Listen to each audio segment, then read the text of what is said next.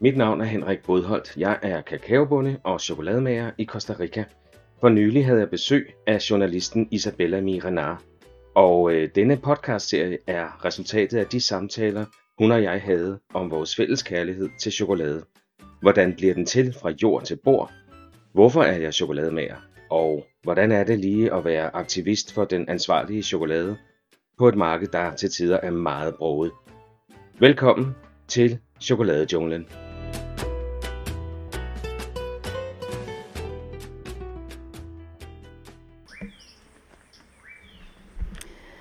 Nu sidder jeg her med dig, Henrik, i Costa Rica. Jeg er langvejsrejsende, og du er det, man kalder kakaobonde.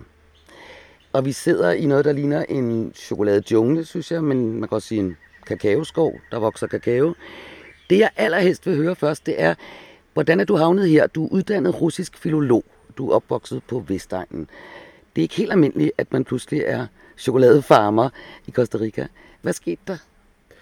Ja, altså, du har jo ret. Det er noget af et skift, jeg har foretaget mig.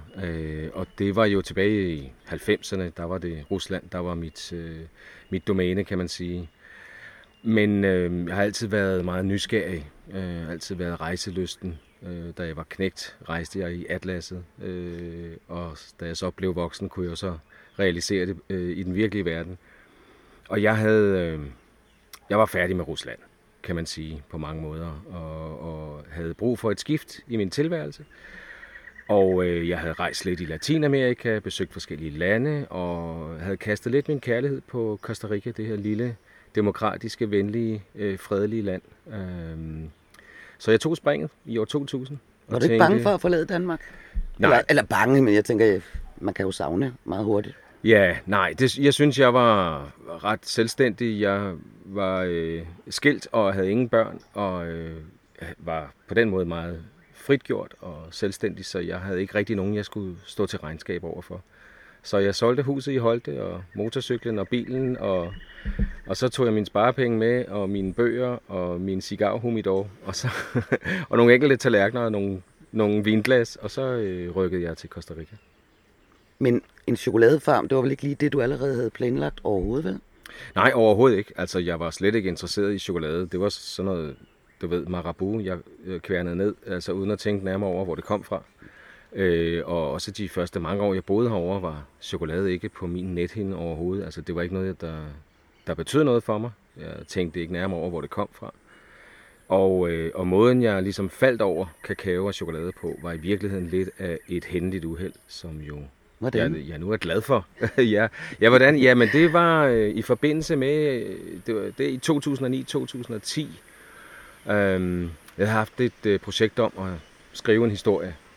Og jeg tog lidt fri fra min daglige tilværelse på Stillehavskysten og tog over til den karibiske kyst, fordi noget af den historie, jeg gerne ville skrive, den fandt sted derovre. Og der boede jeg så nogle dage hos en familie i Talamanca-bjergene, som tilhører en af de stammer af oprindelige folkeslag, der stadigvæk er i Costa Rica, og de går under navnet Briberi. Og under det ophold var det, at jeg så kakaotræet for første gang og oplevede kakaofrugten og deltog i at lave chokolade på deres traditionelle vis. Og det var en overvældende oplevelse, hvor alle mine sanser blev fuldstændig, kan man sige, overstimuleret, kan man sige, måske af kakao. Det var en utrolig oplevelse. Altså, jeg tænker på, når jeg spiser et almindeligt stykke, nu tager vi lige Marabou, som vi hører, der er meget populært jo også i Danmark, og billigt. Hvordan kan det være en overvældende sanseoplevelse? Nej, men det starter med, når nogen står og rister kakao. Det har du sikkert aldrig oplevet. Nej. Så bliver rummet, eller der, hvor man opholder sig, det bliver fuldstændig mættet af den her duft af ristet kakao, og det dufter himmelsk altså. Så det er det første. Man bliver ramt af lykke lige i næseborene, lige fra start af. Og så når man kværner en kakaobønne, eller står og maler den og skal lave den til pasta, eller noget, man kan blande op, så er det også en meget, meget kraftig aromatisk oplevelse. Og det var meget fascinerende for mig, for jeg havde jo aldrig tænkt over, hvor chokolade kom fra. Og lige pludselig, så var det in my face, kan man sige. Og det var overvældende for mig. Og det smagte fantastisk.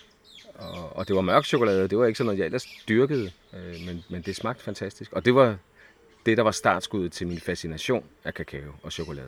Hvorfor er den, nu jeg kan nærmest ikke udtale det, Briberi-stammen, hvorfor er de ligesom kendt for oprindeligt også at have lavet chokolade og gøre det endnu på deres måde? Jamen det kan du sådan set sige om alle de oprindelige folkeslag, du kan finde i op og ned i Centralamerika. De fleste af dem har haft et forhold til kakao igennem generationer, for det var jo deres tradition. Kakao hører jo til herover, og mange folkeslag har kakao som en naturlig del af deres kostplan, kan man sige. Og det gælder briberierne og carioca og malekurerne, som vores chokolade er opkaldt efter. De har alle et forhold til kakao. For nogens vedkommende er det næsten religiøst. For andre er det bare en meget vigtig fødekilde. Hvordan religiøst bliver det nysgerrig? Altså nu for eksempel i tilfældet med briberierne, der har de jo et helt anderledes religiøst verdensbillede. De har en anden naturreligion. Som i deres tilfælde, der har de en gud, der hedder Sibo, og hans kone er et kakaotræ i deres univers. Og de har nogle traditioner med, at når man er født og skal døbes, så bliver man badet i sådan kakao-drik. Nej, hvor vildt. Ja. Og kakao, det skal simpelthen altid være til stede ved de vigtige livsbegivenheder, bryllupper, begravelser osv. Der er altid kakao til stede. Og for nogle er det simpelthen, ligesom vi drikker sort kaffe i Danmark, ikke? Der sidder de og drikker deres sorte chokolade, som bare består af kakao og vand. Der er ikke sukker, vel? Nej, som regel er der ikke sukker i. Nu har spanierne ødelagt det lidt, da de rykkede ind. Det var dem, der introducerede sukkeret herovre, ikke? Så nu har folk en sød tand. Men de fleste af dem, af de oprindelige folkeslag, de drikker det usødet.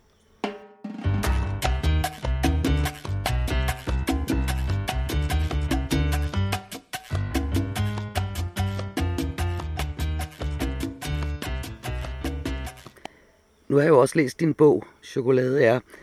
Og der bliver jeg lidt fascineret af den her stamme, ud over alt muligt andet i din bog. Er det kun kvinder, der må lave chokoladen, eller hvad er det, der sker der? For det er jo sådan et matriarkalsk samfund, eller?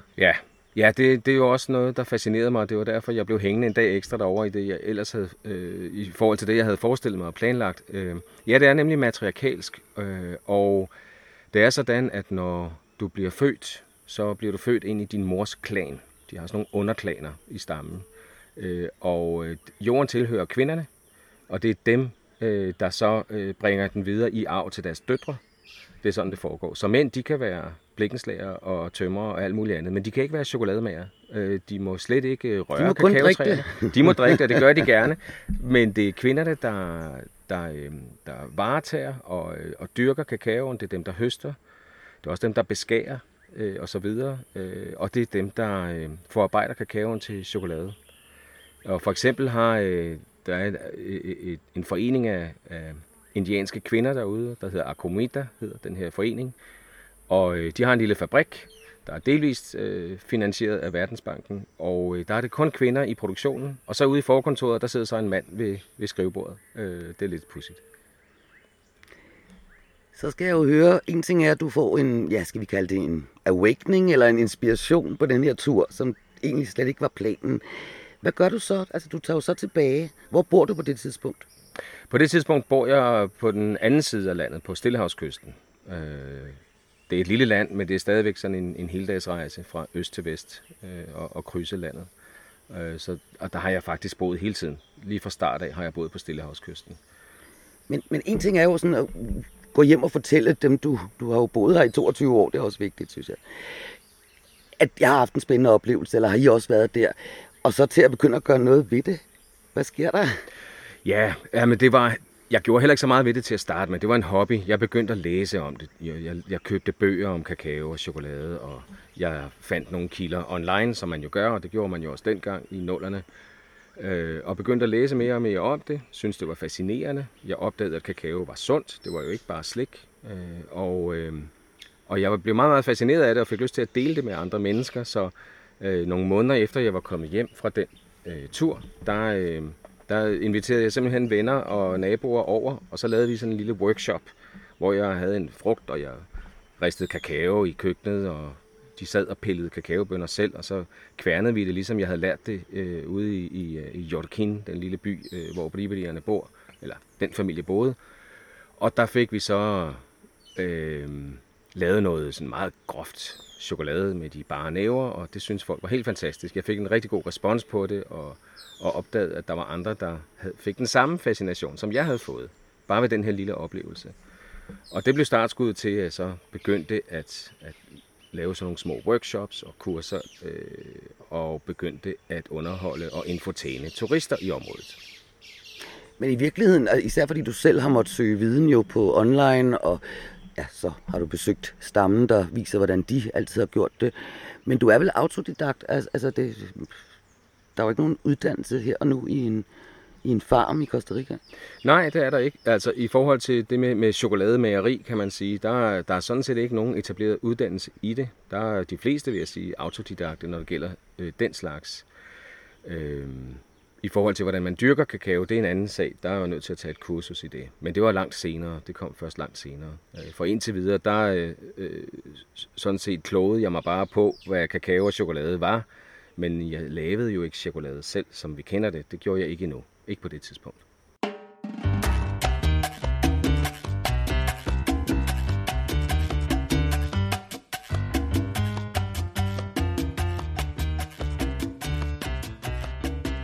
Så får du modet, hvis jeg må kalde det mod, til at begynde at tænke, at man kunne også dyrke kakaoen selv. Ja, det kom så lidt senere, men det første skridt, jeg tog, det var, at jeg jo blev mere og mere opsat på, jeg skal da prøve at lave chokolade, som vi kender det. Altså chokoladeplader. Ikke bare sådan noget grov chokolade, der er lavet på en halv time, men sådan noget, der tager tid og kræver en del mere. Og jeg havde ingen penge, men på et tidspunkt var jeg blevet hyret til en kæmpe workshop og havde tjent $800, og det var lige nok til, at jeg kunne købe den første lille chokolademaskine. Så den købte jeg i Indien, og den blev sendt herover, og jeg satte den så op på mit køkkenbord, for den er ikke særlig stor. Og så skulle jeg riste min kakao og pille den og så videre, og så skulle jeg ellers kværne den i den her bordmodel af en chokolademølle. Og det var en fantastisk oplevelse, fordi jeg skulle jo, da den så var færdig efter 2-3 dage, var der gået, så skulle jeg prøve først at temperere chokoladen også og lave en plade ud af det, og så ville jeg jo sammenligne mig selv med chokolade, jeg kendte nede fra supermarkedet. Så jeg gik ned og købte sådan en plade Lindt chokolade, og så lavede jeg ellers en blindsmagning med mig selv. Det var altså lidt snyd. Lidt snyd, for jeg vidste jo godt, hvilken en der var min. Men der var det virkelig altså en verden til forskel i forhold til Lindt, som jo ellers ligesom var god standard. Ja, det kan du få alle steder i danske butikker. Bare var altså meget mere overvældende, meget mere rig på smag og aroma, og den var bare hestelængder bedre. Og så var det. Det var prosen, der gik op for mig. Ja. Det her, det er jeg nødt til at vide noget mere om.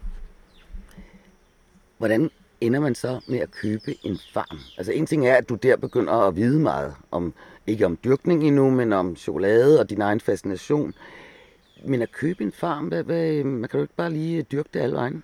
Nej, og ideen til, at jeg skulle have en farm, det tog også lige et stykke tid. Fordi jeg begyndte så at lave chokolade i det små, og hvordan laver man det? Ja, man skal have nogle kakaobønner jo.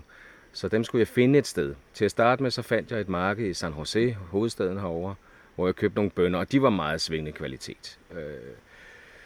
Og så begyndte jeg jo så at lære folk at kende herovre, der selv var chokolademager, og der var en lille chokoladefestival på Karibien, på den karibiske kyst på et tidspunkt, hvor jeg lærte en del at kende der. Så købte jeg nogle bønner der.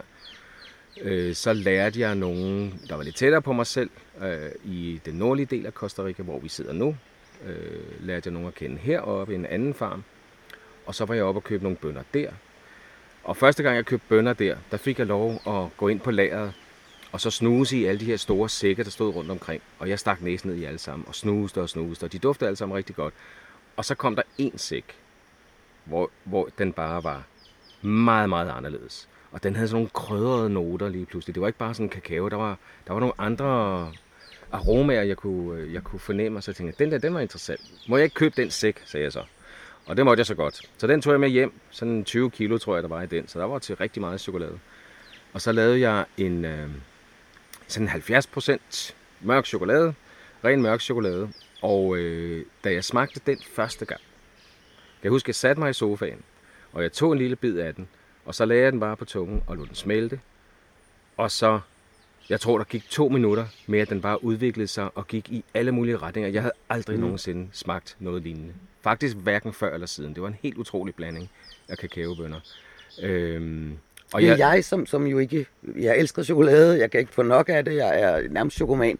Vil jeg så tydeligt kunne smage, om det er en fantastisk kakaobønne, om det er en gennemsnitlig, eller... Kan du forklare, altså hvorfor... Jeg har forstået, at den har mange noter, den har mange krydderier indirekte i smagen, men hvordan ved man bare, at her har vi kakaofrugten, bønnen? Altså det er selvfølgelig en personlig oplevelse, om man kan lide det eller ej, men det er ret tydeligt, vil jeg sige, hvis man, der kan være chokolade, der er meget monotont, der sker ikke rigtig noget i den, men så er der nogen, hvor de ligesom i takt med, at det smelter, bringer der forskellige smagsnoter, ligesom du kan have i kaffe og vin og alt muligt andet. Så er der noget berry, du ved, så er der noget kaffeagtigt, så er der noget jordagtigt, noget træagtigt. Der og vanilje måske, banan og hvad ved jeg. Du kan få alle mulige associationer i løbet af sådan en chokoladeoplevelse. Og det var det, der skete her. Og jeg lavede så nogle chokoladeplader og gik ud på markedet i Tamarindo, hvor jeg boede i nærheden af, og solgte det om lørdagen, du ved, på sådan et farmers market. Og den blev vildt populær, og lige pludselig så var sækken tom. Og så måtte jeg jo tilbage til farmen og sige, nu vil jeg godt have noget mere. Og der fik jeg så at vide, det kan jeg ikke lade sig gøre. Vi har solgt. Hvorfor ikke? Jamen, fordi de havde solgt de næste 3 års høst til en aftager i Schweiz. Og så var det, jeg omsider forstod, at hvis jeg skulle tage mig selv alvorligt, hvis jeg virkelig skulle være i kontrol med det hele, så var jeg jo nødt til at have min egen kakaofarm, så jeg kunne bestemme, hvad det var for noget kakao, jeg kunne bruge i min chokolade. Og det var der, ideen kom fra.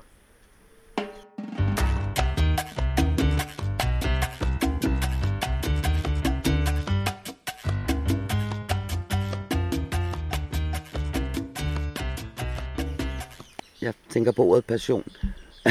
Yeah. At virkelig tænke, at skal det være en rigtig bønne, så må jeg jo så sætte mig ind i, hvordan jeg dyrker den bedst. Det er nemlig rigtigt. Og nu sidder vi i en... Ja, hvor stort er der her? Vi har omkring 13 hektar. Og hvis man ikke lige ved, hvad en hektar er, så er den 10.000 kvadratmeter. Så vi har omkring 134.000 kvadratmeter, tror jeg. Og der er plads til cirka 12.000 træer. Kakaotræer. Og alle mulige andre træer også, men det er en anden snak. Ja, det er jo så gjorde, det var først at finde ud af, hvordan lærer jeg nu noget om det her? Fordi det er jo ikke bare lige til. Jeg er nødt til at vide, hvad det drejer sig om, så jeg fandt der er sådan en lokal association i Costa Rica, eller det var der dengang, som gav kurser i, hvordan man dyrker kakao.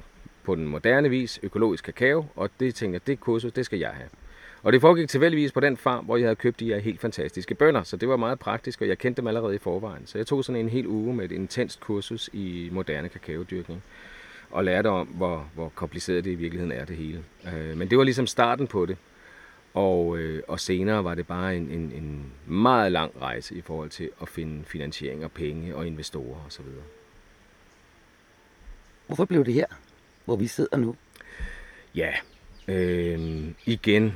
et sammenrend af tilfældigheder. Først og fremmest, nu kan vi jo ikke vise et kort i den her podcast, men